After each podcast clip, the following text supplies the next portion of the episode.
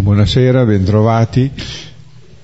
Ci introduciamo con il Salmo 110-109.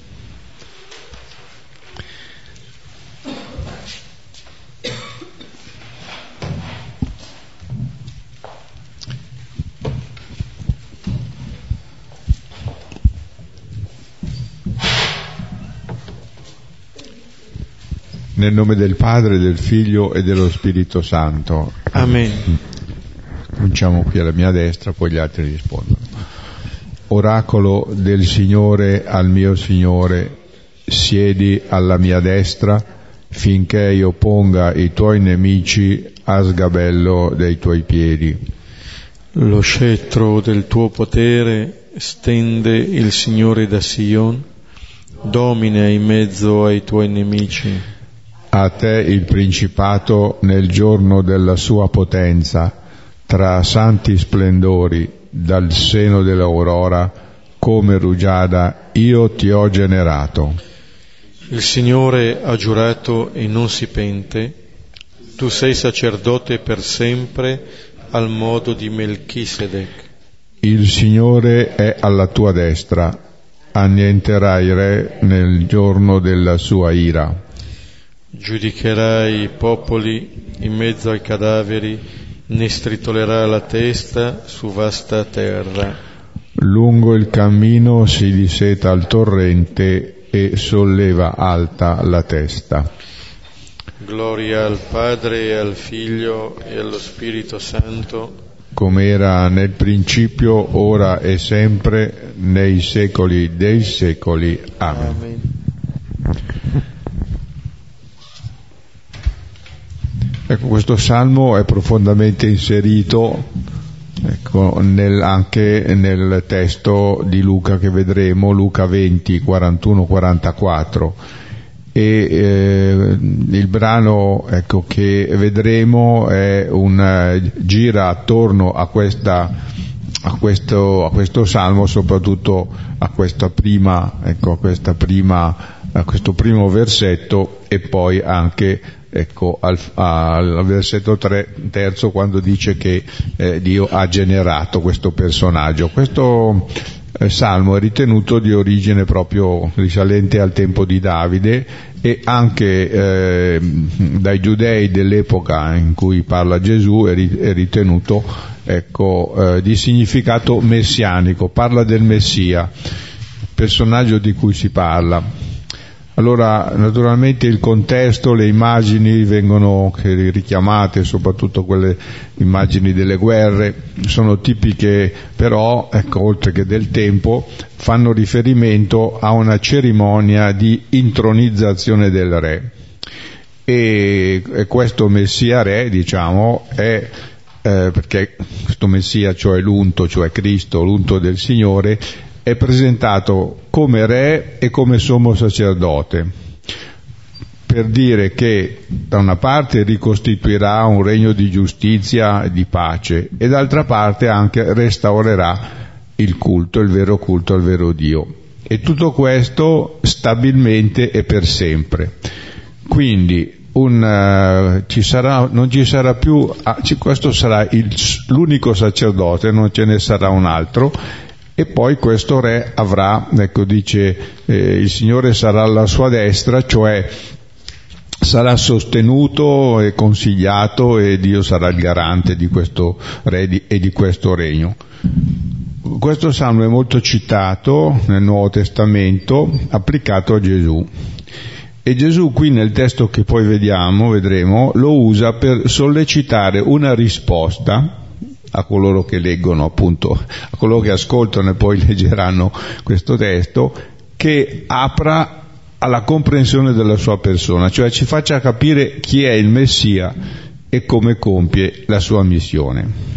E la domanda eh, che Gesù pone eh, dice ma come si concilia il fatto che il Messia è figlio di Davide, cioè è della discendenza di Davide, e d'altra parte il fatto che Davide lo chiama mio Signore, cioè Dio. Ecco, quindi eh, non bisogna lasciarsi eh, così eh, un po' immagare da queste grandi visioni di vittoria perché, eh, tutto, eh, perché la risposta che eh, si dà alla domanda di Gesù ecco, deve essere veramente qualcosa che riguardi un avvenire di salvezza e di pace per tutti come già i profeti l'avevano annunciato. E allora possiamo andare a prendere il brano di questa sera, Luca 20, da 41 a 44, brano che si colloca di fatto ancora presso il Tempio.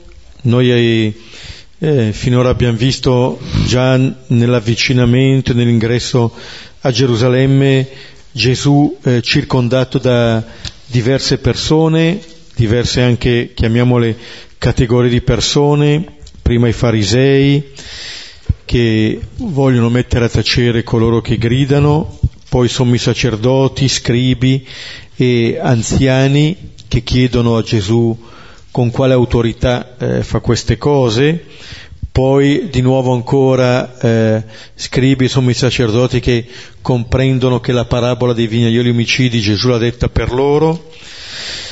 La volta scorsa abbiamo visto la, mm, eh, la, la parabola, ciò che Gesù dice ai farisei in risposta alla provocazione. Prima aveva risposto alla provocazione su Cesare, la volta scorsa alla provocazione sulla legge di Mosè, appunto e sulla risurrezione da parte dei Sadducei e alla fine eh, gli scribi dicevano che Gesù aveva risposto bene. Ora è come se attorno a questo Gesù che sta vivendo la sua settimana di passione, queste persone, oltre che rappresentare loro stesse, rappresentano un po' le varie obiezioni, le varie difficoltà che un Messia così sta incontrando.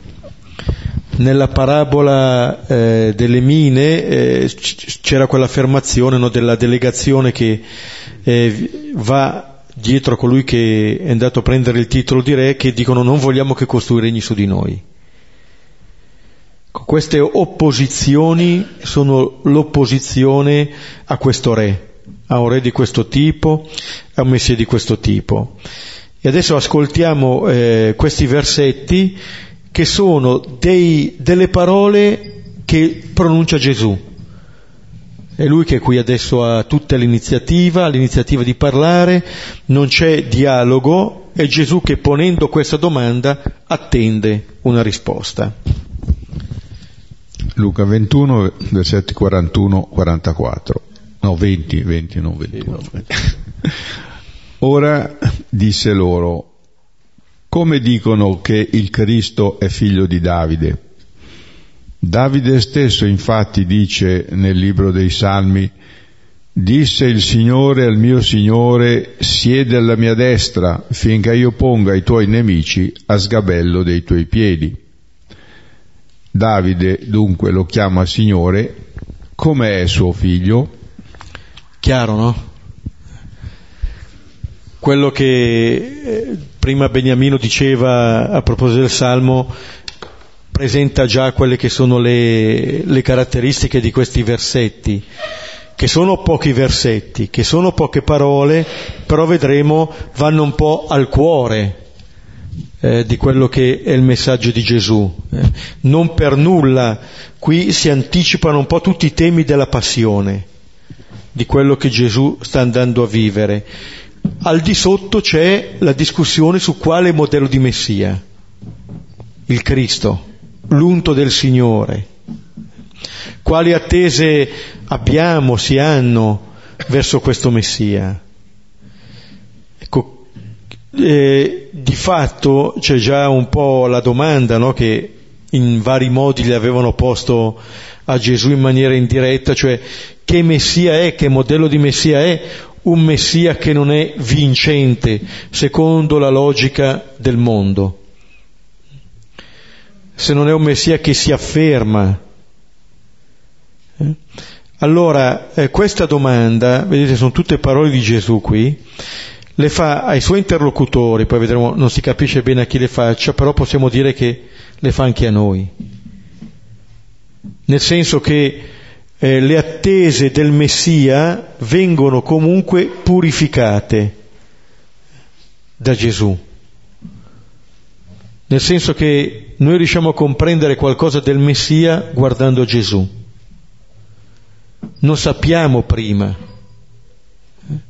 prima appunto che eh, Gesù eh, si riveli eh, a noi pienamente.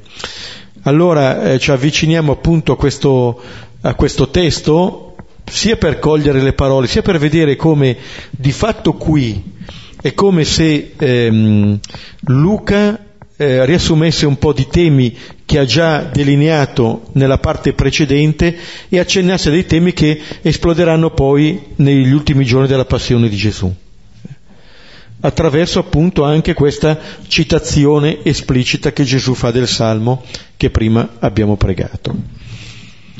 Ora disse, ora disse loro, come dicono che il Cristo è figlio di Davide?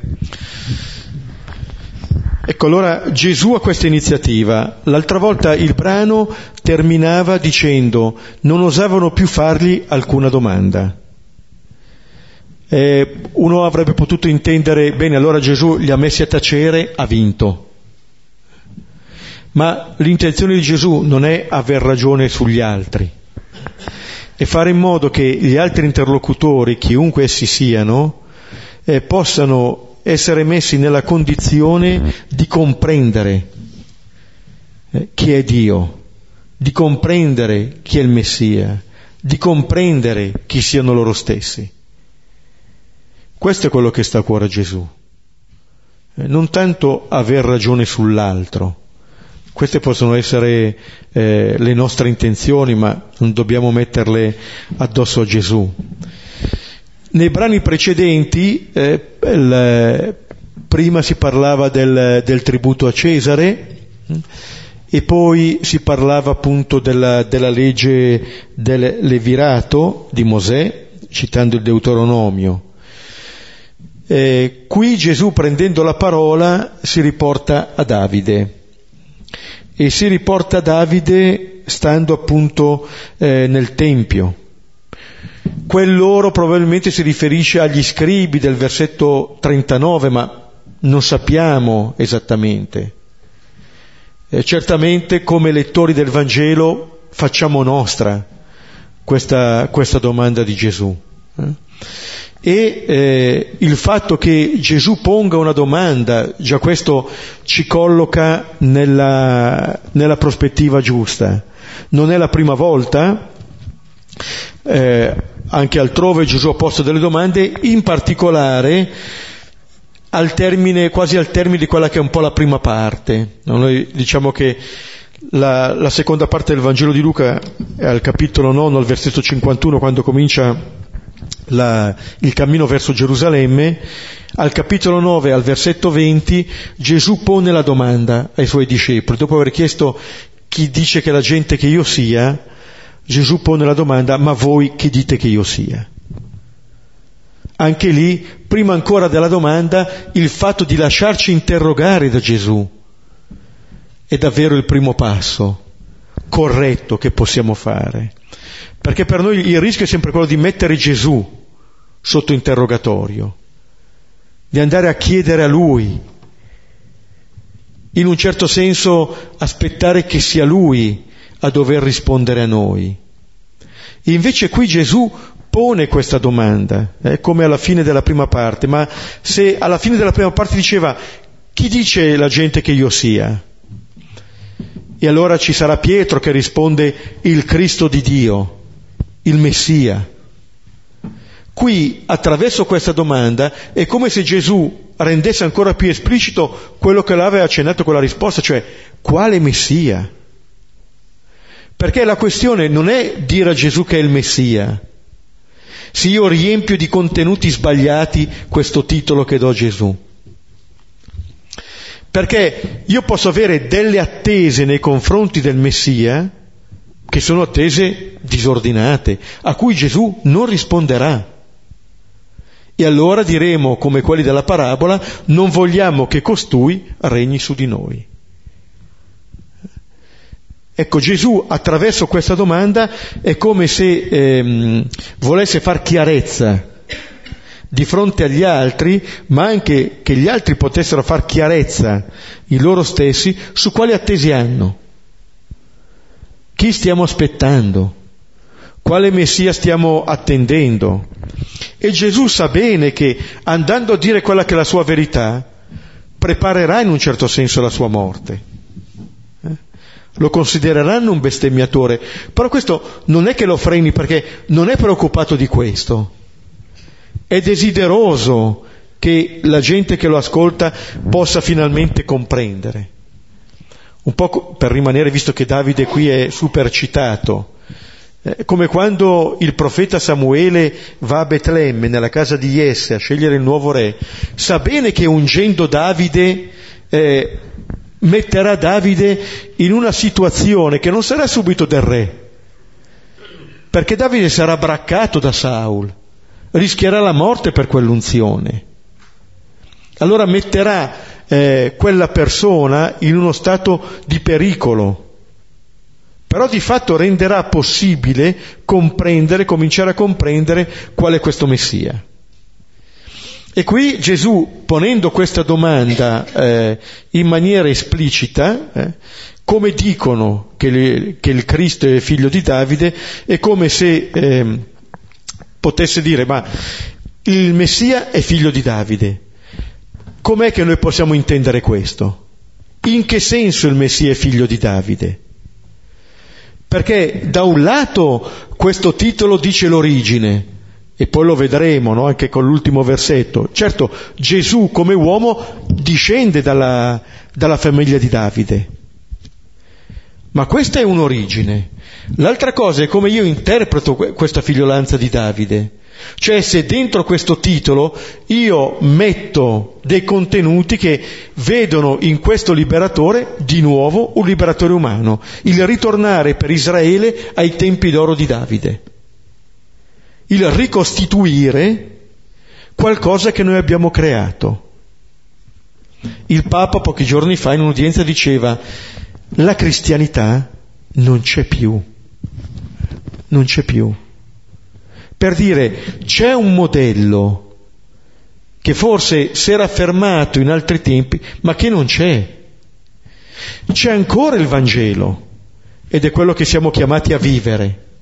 Però appunto è quel Vangelo che ci consegna questo Gesù. Questo Gesù che eh, appunto eh, chiede qui, in un certo senso, ma io per te chi sono? Perché vedete, quello che c'entra lei questo come. Come dicono che il Messia è figlio di Davide? La questione non è dire questo, ma come? Quale tipo di Messia noi stiamo attendendo? Mm? Allora è l'interpretazione di questo eh, che ci metterà sulla via buona o sulla via cattiva. Siamo reduci dal tempo di Natale, questo è. Giovanni nella sua prima lettera dirà ogni spirito che riconosce che Gesù è venuto nella carne, questo è lo spirito di Dio. E invece lo spirito dell'anticristo non riconosce Gesù venuto nella carne. Quello che fa fatica è proprio la logica dell'incarnazione che ha fondamento della nostra fede. Perché se noi attendiamo ancora un Dio che ci liberi da questa condizione, capite che andremo a proiettare su questo Gesù quelle che in un certo senso sono le nostre frustrazioni. Qualcuno che ci liberi da questa condizione, quando invece Gesù è venuto a sposare questa nostra condizione per dire che è possibile vivere da figli di Dio anche nella nostra condizione. La nostra condizione limitata, bene, Gesù la fa propria come possibilità di una vita divina, come la possibilità di una comunione. Noi invece, volendo far proprio un'altra mentalità, ci dividiamo dagli altri. Rimaniamo attaccati a questa vita, facendo di questa vita un idolo eh, e avendo una paura terrificante di poterla perdere, in tanti modi, finché la perderemo però di fatto imbastiamo tutta la nostra vita nella difesa di questa stessa. Allora, come il Messia figlio di Davide? Come noi interpretiamo l'essere figli di Davide?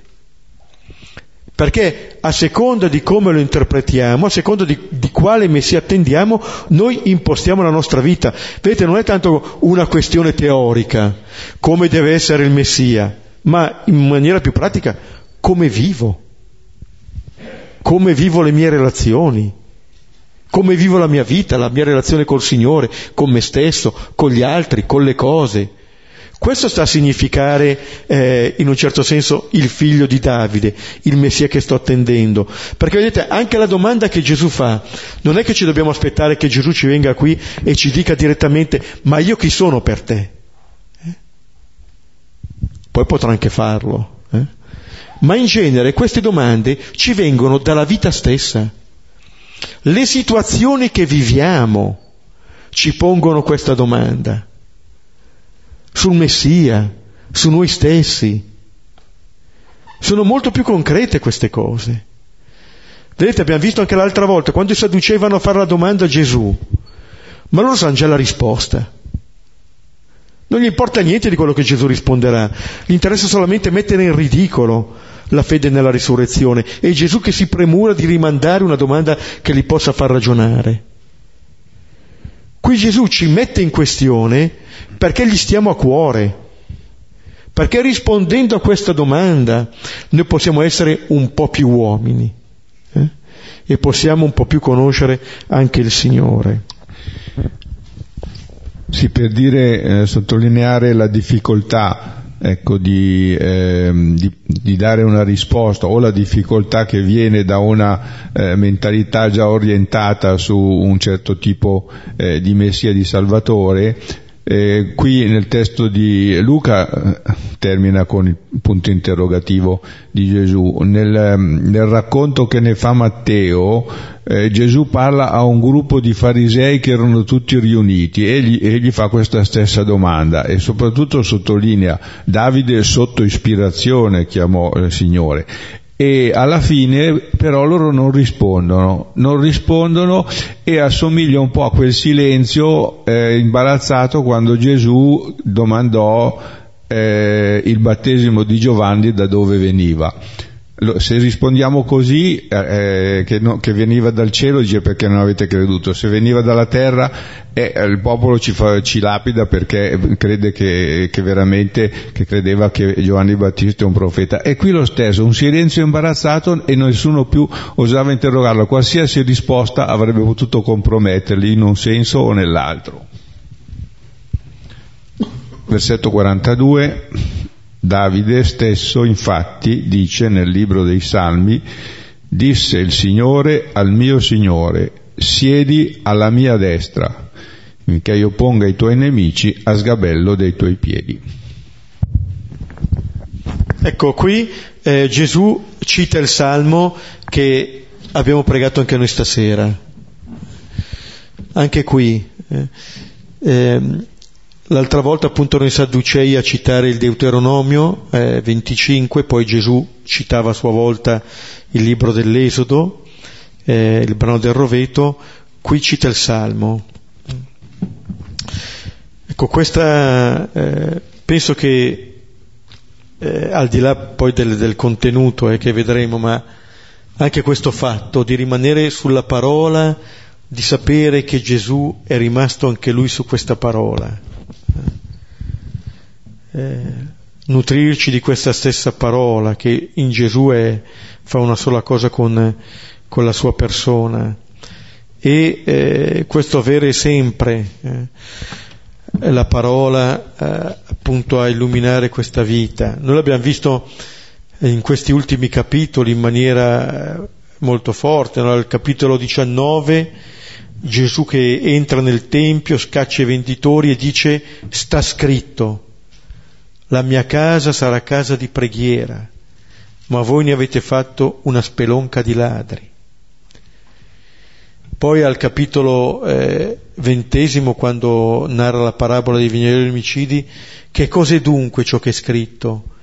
La pietra che i costruttori hanno scartata è diventata testata d'angolo. Questa è appunto la, il Salmo 118 e poi la citazione che faceva di Esodo. No? Veramente Gesù sta preparando eh, i suoi, sta preparando anche noi a vivere la passione come il compimento di queste scritture. Eh, abitare questa parola significa poi vedere nella vita, passione, morte e risurrezione di Gesù il compimento di questa parola. E qui appunto eh, Gesù cita questo Salmo 110, che appunto Beniamino la, la citazione eh, che compare più volte nel Nuovo Testamento, ed è una citazione che consente sia di vedere eh, messi insieme, coniugati Dio e il suo Messia, sia anche il fatto che il Messia viene fatto sedere alla destra. Ecco, qui abbiamo proprio l'esaltazione di Gesù nella sua passione, morte e risurrezione, eh, tanto che eh, sarà proprio, questo in, per Luca lo si vedrà molto bene anche negli atti, proprio la risurrezione di Gesù che fa essere del, il figlio di Davide Signore eh, di Davide.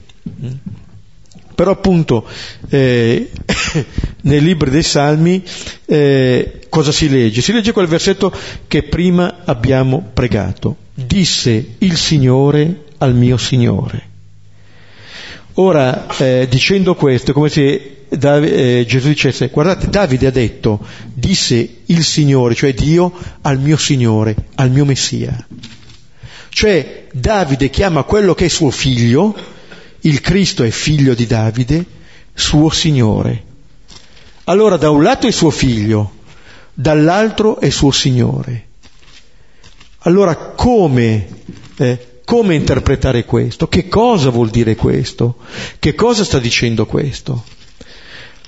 Ci, eh, ci viene detto qui che Gesù è questo mistero qui, che è figlio di Davide ed è Signore di Davide. Il tenere insieme queste due cose costituisce la verità di Gesù. Il riconoscere che il, il figlio di Dio è venuto nella carne.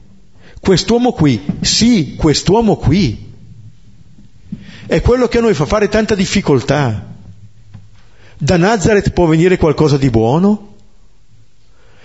Noi conosciamo i suoi fratelli, le sue sorelle, non è il figlio del carpentiere? Cioè quello che noi conosciamo di Gesù sembra farci difficoltà. Ci sembrano i motivi per cui non dobbiamo credere. Perché? Perché è uno come noi. Noi ci aspettiamo sempre qualcuno di diverso. Abbiamo sempre le nostre idee eh, su chi debba essere il Messia, ma questo poi noi lo portiamo nella nostra vita. Possibile che la risposta sia in queste cose qui? Ci sembrano talmente così facili, no, impossibile che venga da qui la vita. Impossibile che sia questo il Messia. Eh? Cioè avere sempre delle attese che sono delle attese sbagliate. Giovanni nel suo prologo dice Dio nessuno l'ha mai visto. E invece noi riteniamo di sapere già come sia Dio. E poi di fronte a Gesù che ce lo rivela no, perché noi abbiamo un'altra idea di Dio. È quello che ha fatto Pietro, è quello che ha fatto il tentatore, è quello che fanno scribi, farisei, eccetera. Tutti hanno un'altra idea. Solamente quelli che sono persi riconoscono in Gesù il figlio di Dio quando non gli mettono più nessun titolo, l'esempio che vedremo alla fine sarà appunto quello del malfattore, che dirà Gesù, ricordati di me quando sarai nel tuo regno. Gesù, nessun titolo. Questa persona ha incontrato quest'altra persona e ha capito che quell'altra persona è Dio. O il centurione, che capirà che quello è il figlio di Dio quando? Quando Gesù muore la cosa che ci accomuna tutti, tutti, diventa per quella persona eh, la rivelazione della divinità di Gesù. Ma come mai?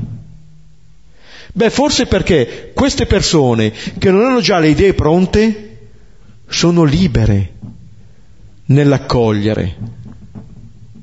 Questo Gesù che si rivela. Adesso non è che ci dobbiamo sbattezzare per accogliere Gesù, eh?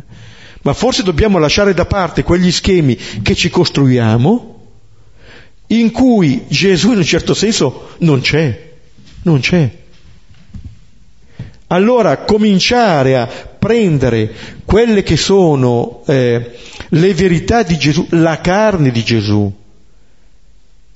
e da quello lasciarci convertire, da lì capire chi è Dio. Gesù è la via.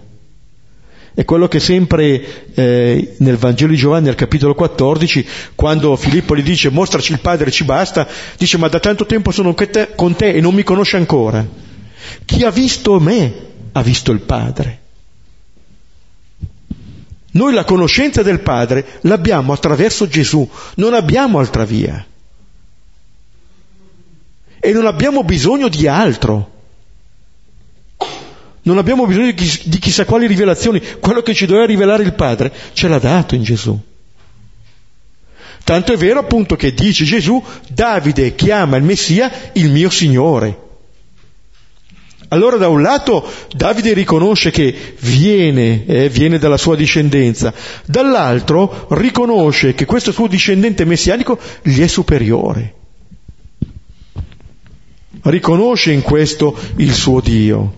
E vedete, questo ci dice anche un'altra cosa che i titoli che possiamo dare al Signore, va bene, glieli possiamo dare, ma non è che i titoli cambino Gesù, è Gesù che cambia i titoli. Noi riusciamo a capire quei titoli lì alla luce di Gesù e non Gesù alla luce dei titoli.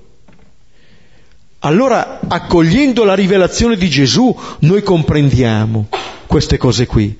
Altrimenti facciamo come Pietro, che diamo la risposta esatta che Gesù è il Messia, il Cristo, ma non abbiamo capito niente di questo Messia, tanto è vero che poi lo rinnegheremo, perché non corrisponde alle nostre attese.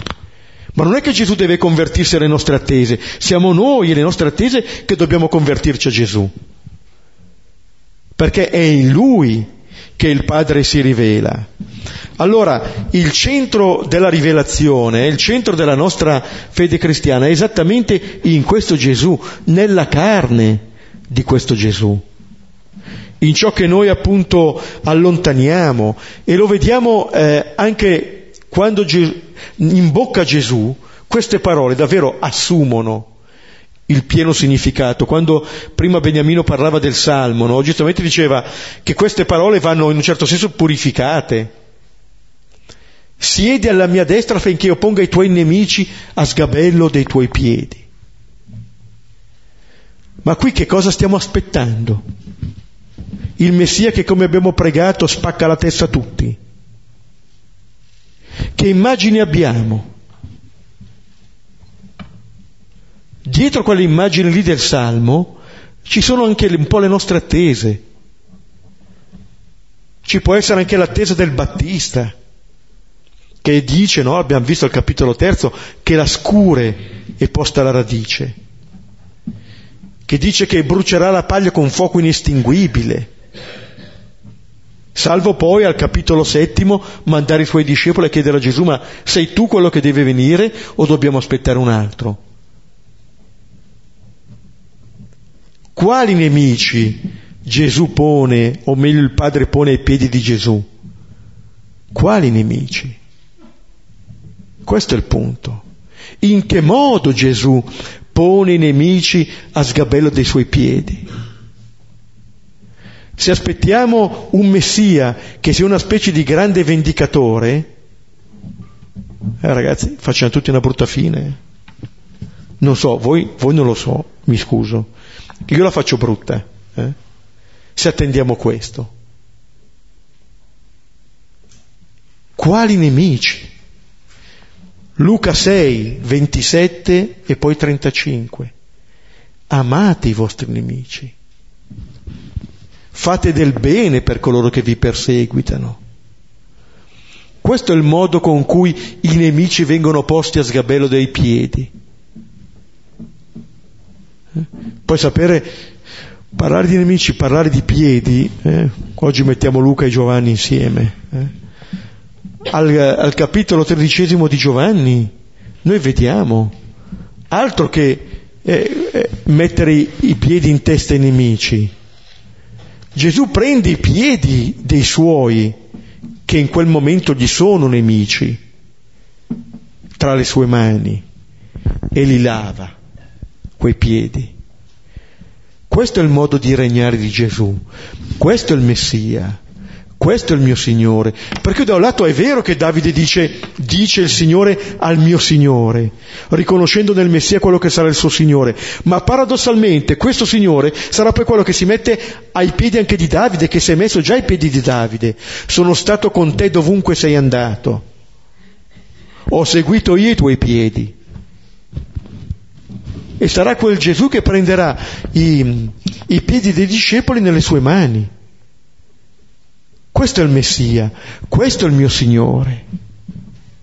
È quello che Gesù ha fatto per tutta la vita, non solamente nel cenacolo. Eh? Giovanni lo dice, dopo aver amato i suoi che erano nel mondo, li amò sino alla fine. Ha fatto solo questo Gesù.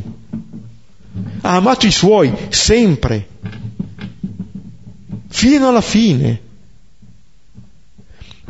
Allora, questo è il Messia che Gesù ci rivela. Allora questo è il Padre, chi vede me vede il Padre. Eh? Altrimenti facciamo, vedevamo con, eh, appunto, con, eh, con, alcuni giovani con cui stiamo vedendo la, la storia di Giacobbe. Sapete, Giacobbe e Esau sono due gemelli eh? che cominciano a litigare dal grembo, proseguono mentre nascono e andranno avanti così. Ma quando nascono si dice che esce prima Esau, subito dopo uscì il fratello che teneva in mano il calcagno di Esaù, eh? quasi a volerlo tirare indietro. Ecco, questo è un modo di tenere i piedi tra le mani diverso da come farà Gesù. Eh? Questo per tirare indietro, l'altro per fare spazio. Eh?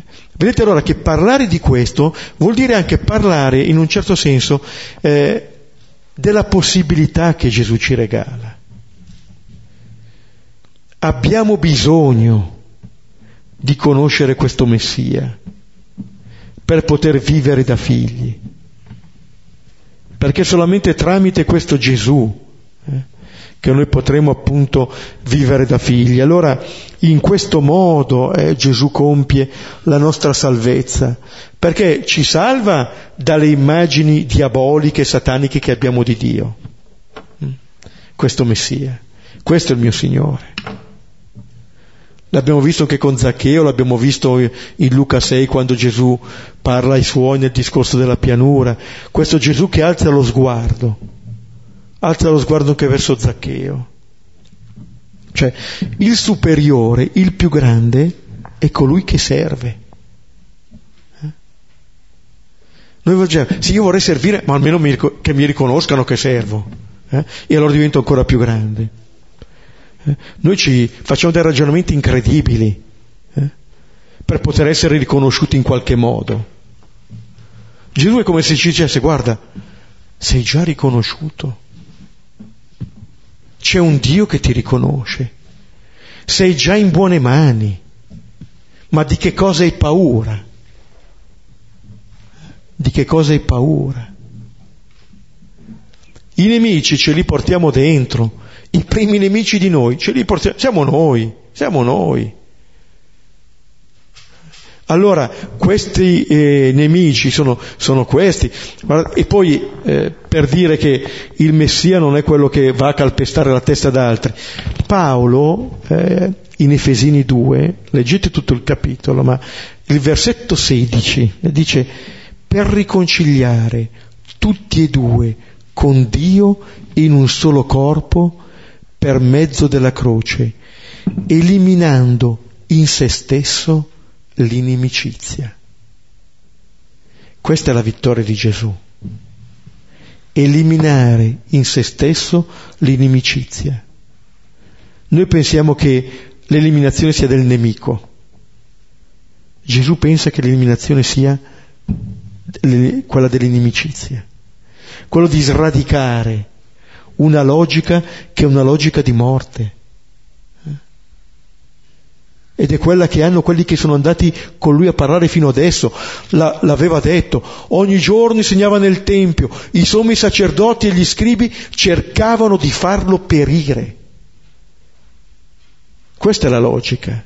I sommi sacerdoti e gli scribi, di far fuori Gesù. Questa è la logica di morte, completamente diversa, eh? è la logica del Signore, la logica che Gesù ci rivela.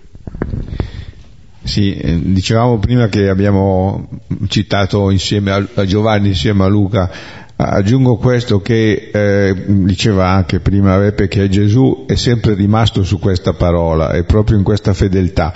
Allora eh, nel Vangelo di Giovanni più volte Gesù dice ma io dico e faccio quello che ho udito e che ho visto fare al Padre e perché lui vuole che venga corretta questa, questa immagine e questa esperienza di Dio il malfattore, il centurione, i lontani non si sono mai messi a discutere come dovrebbe essere Dio, però quando l'hanno incontrato veramente come lui ha voluto rivelarsi l'hanno riconosciuto. Invece il popolo, se voi se, se facciamo una lettura ecco, della storia, è sempre lì che protesta, perché Dio o è troppo vicino per loro o è troppo lontano, o è troppo lontano perché non ci aiuta, o è troppo vicino perché pretende delle cose. Ecco, questo è proprio un po' le, la storia dell'esperienza di Dio, sempre, di, di, un Dio sempre frainteso. Allora Gesù fino in fondo è fedele invece a, veramente all'autenticità di Dio e allora nasce la domanda e sollecita la risposta. Versetto 44 Davide dunque lo chiama Signore. Com'è suo figlio? Ecco, Davide lo chiama Signore, torna, no? Dice, disse il Signore al mio Signore. Allora, come si tengono insieme queste cose? Appunto, si tengono insieme, in un certo senso, guardando Gesù, lì capiamo come il figlio di Davide è Signore di Davide. Luca l'ha detto, in, già ha dato la risposta a questo enigma dall'inizio del suo Vangelo, eh? dal primo capitolo, no? quando ha parlato eh, a Maria, le darà il trono di Davide, Maria, promessa sposa di Giuseppe, dalla casa di Davide, Gesù che nasce a Betlemme, la città di Davide, eccetera. Questo è il modo con cui eh, Gesù risponde a questa domanda. Allora, Gesù nella sua identità umana è il figlio di Davide.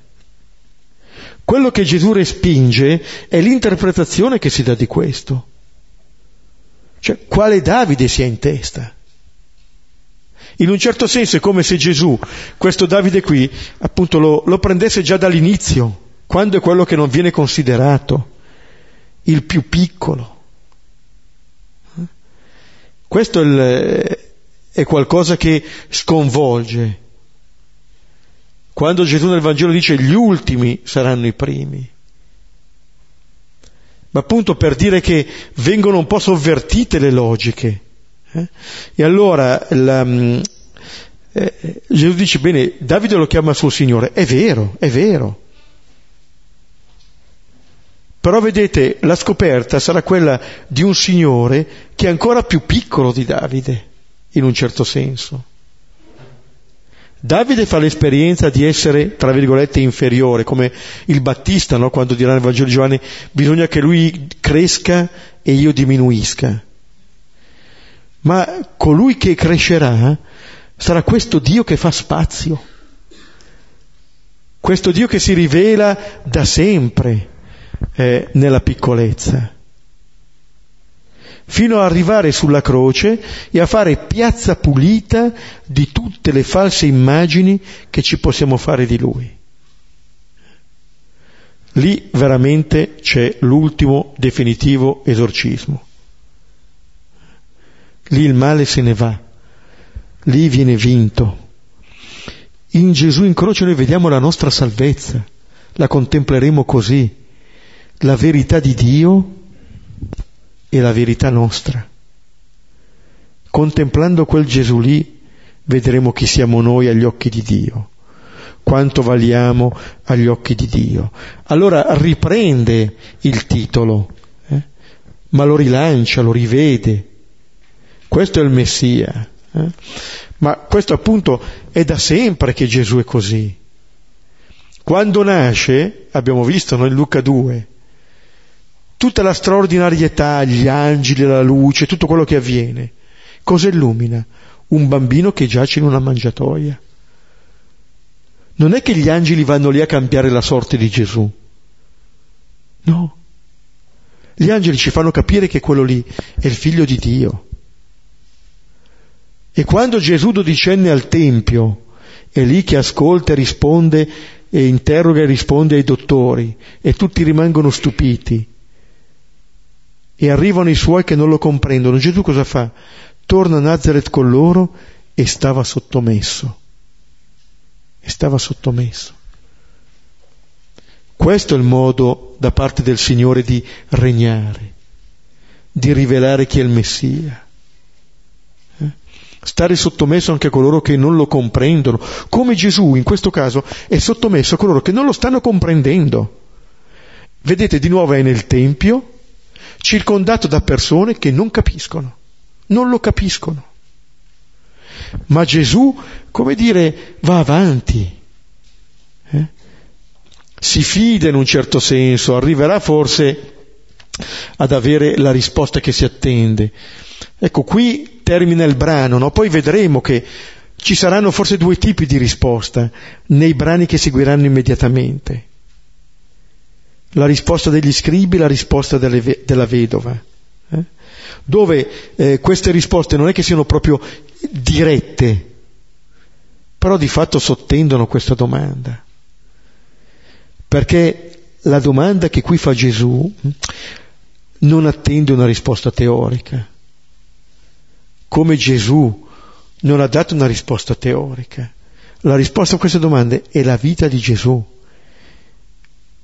Il Dio ci viene rivelato nella vita, passione, morte risurrezione di Gesù, non in altro modo. Ecco allora che eh, questa domanda che Gesù fa a loro, come dice qui, è quella che fa a noi. E ogni vera domanda apre un dialogo e attende una risposta. È una domanda di vita. Già il solo fatto di lasciarci mettere in questione, invece di mettere in questione Gesù, siamo già in ottima strada. Già accogliere questa domanda è aver fatto un grande passo. Ci fermiamo qui, rileggiamo i versetti e poi condividiamo.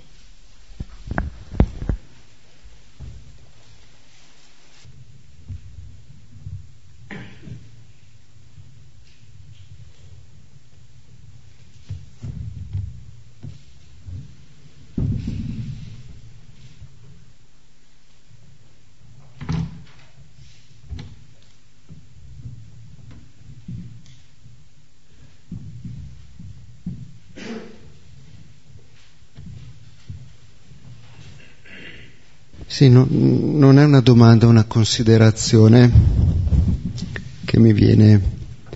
Cioè, noi siamo quelli della scienza, no? Cioè, te, è tutto un mondo di ricerca, di scienza, di filosofia, di costruzioni, di intelligenza, di cose strabilianti, insomma adesso leggevo sul telefonino il Vangelo, dentro qua c'è tutto il mondo, insomma, no?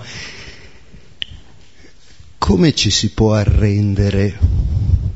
Come dire, è, è quasi come ogni fibra, no? Mia, nostra, immagino, come ci si può arrendere a questa cosa, no? Che, che, che la proiezione appunto eh, nell'infinito di quello che uno si immagina che sia Dio invece è quel bambino lì che fa le cose semplici, cioè il bambino non fa niente, poi diventando grande non fa nient'altro che guardare co- con sguardo pulito e, e come arrendersi, insomma.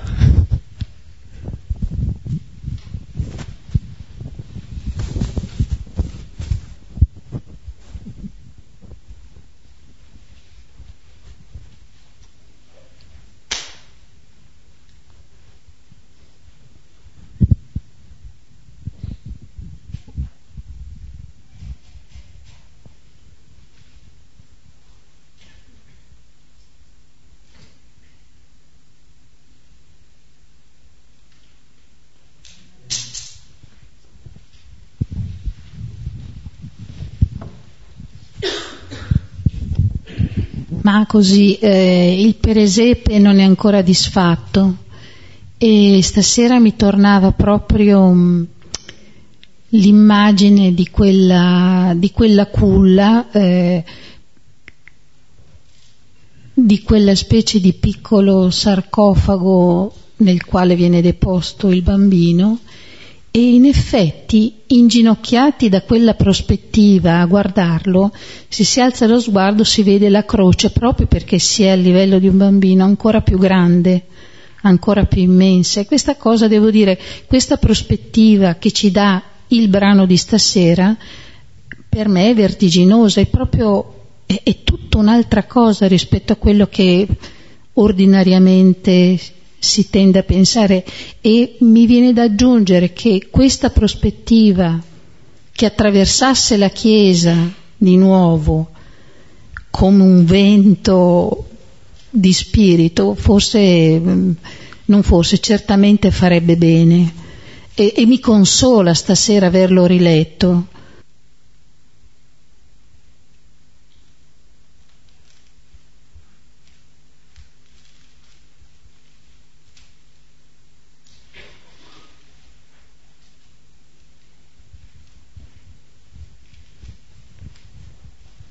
Concludiamo ecco, con eh, la preghiera che Gesù ci ha insegnato. Padre nostro che sei nei cieli, sia santificato il tuo nome, venga il tuo regno, sia fatta la tua volontà, come in cielo così in terra. Dacci oggi il nostro pane quotidiano e rimetti a noi i nostri debiti come noi li rimettiamo ai nostri debitori e non ci la tentazione, ma liberaci dal male. Amen. Nel nome del Padre, del Figlio e dello Spirito Santo. Amen. Ci vediamo martedì prossimo. Buonasera, buonasera buonanotte. e buonanotte. È un aiuto per le sedie. Grazie.